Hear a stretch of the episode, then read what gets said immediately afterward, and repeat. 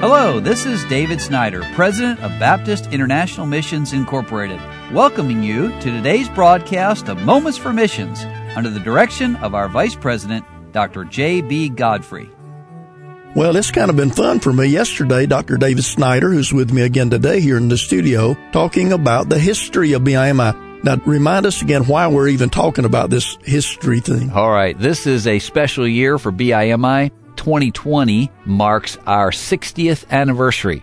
And I think you had mentioned to me a month or two or three ago that you had talked a little bit about that at the beginning of the year. But one of the reasons that we're emphasizing it again, I believe it's actually June 28th marks the official beginning of Baptist International Missions Incorporated. So that marks the official 60 years of ministry that we've had. And later on this year, we will have a BIMI World magazine coming out that's right. going to give much more than we could discuss on the radio. Yeah. I think it's going to be a really neat magazine because back at our 50th anniversary, we did a magazine and we'll probably highlight some of the things from that magazine, but then also we're working towards really emphasizing that additional 10 years from that last magazine and what the Lord's done since then. And obviously he's done much and we're very thankful for that and just want to take some time to thank the Lord and glorify Him. Amen. And yesterday we were saying that in 1960, there was a group of missionaries who were forced out of the Congo, could not return there. And Dr. Lee Roberson gathered together a group of pastors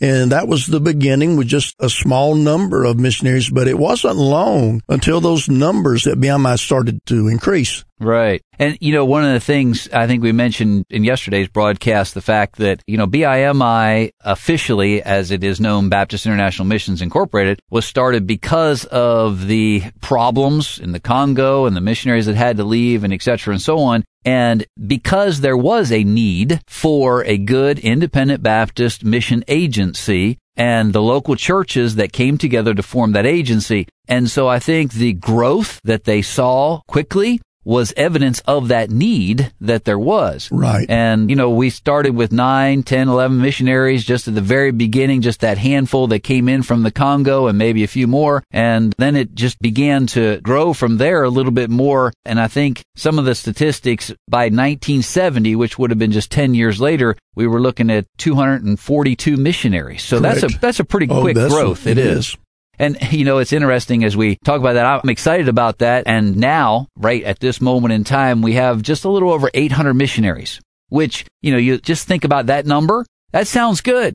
But you think about that against the world's population. Sure. Boy, we need more laborers. Right. And we've had a good number of missionaries who joined us over the years. Many of them now have graduated on to glory. Yes. And, you know, being 60 years of age, you see more and more of that. And, you know, I just was thinking about at the very beginning of this year, actually right around Christmas, two just great folks that God has used in missions, two friends of ours, sure. Dr. Thompson and Dr. Halsey, went home to be with the Lord and several others that were with BIMI and then throughout this year as well.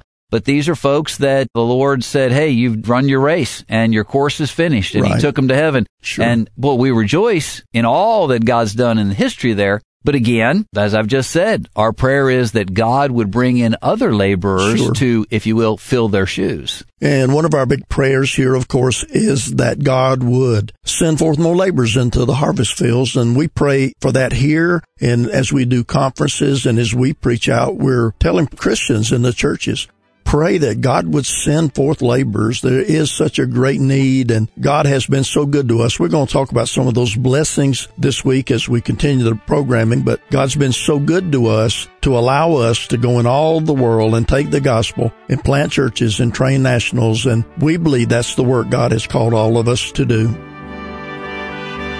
You've been listening to Moments for Missions. For further information, please write to BIMI, P.O. Box 9, Harrison, Tennessee 37341 or call us at 423 344 5050 or you can visit us online at www.bimi.org. Until next time, may the Lord richly bless you.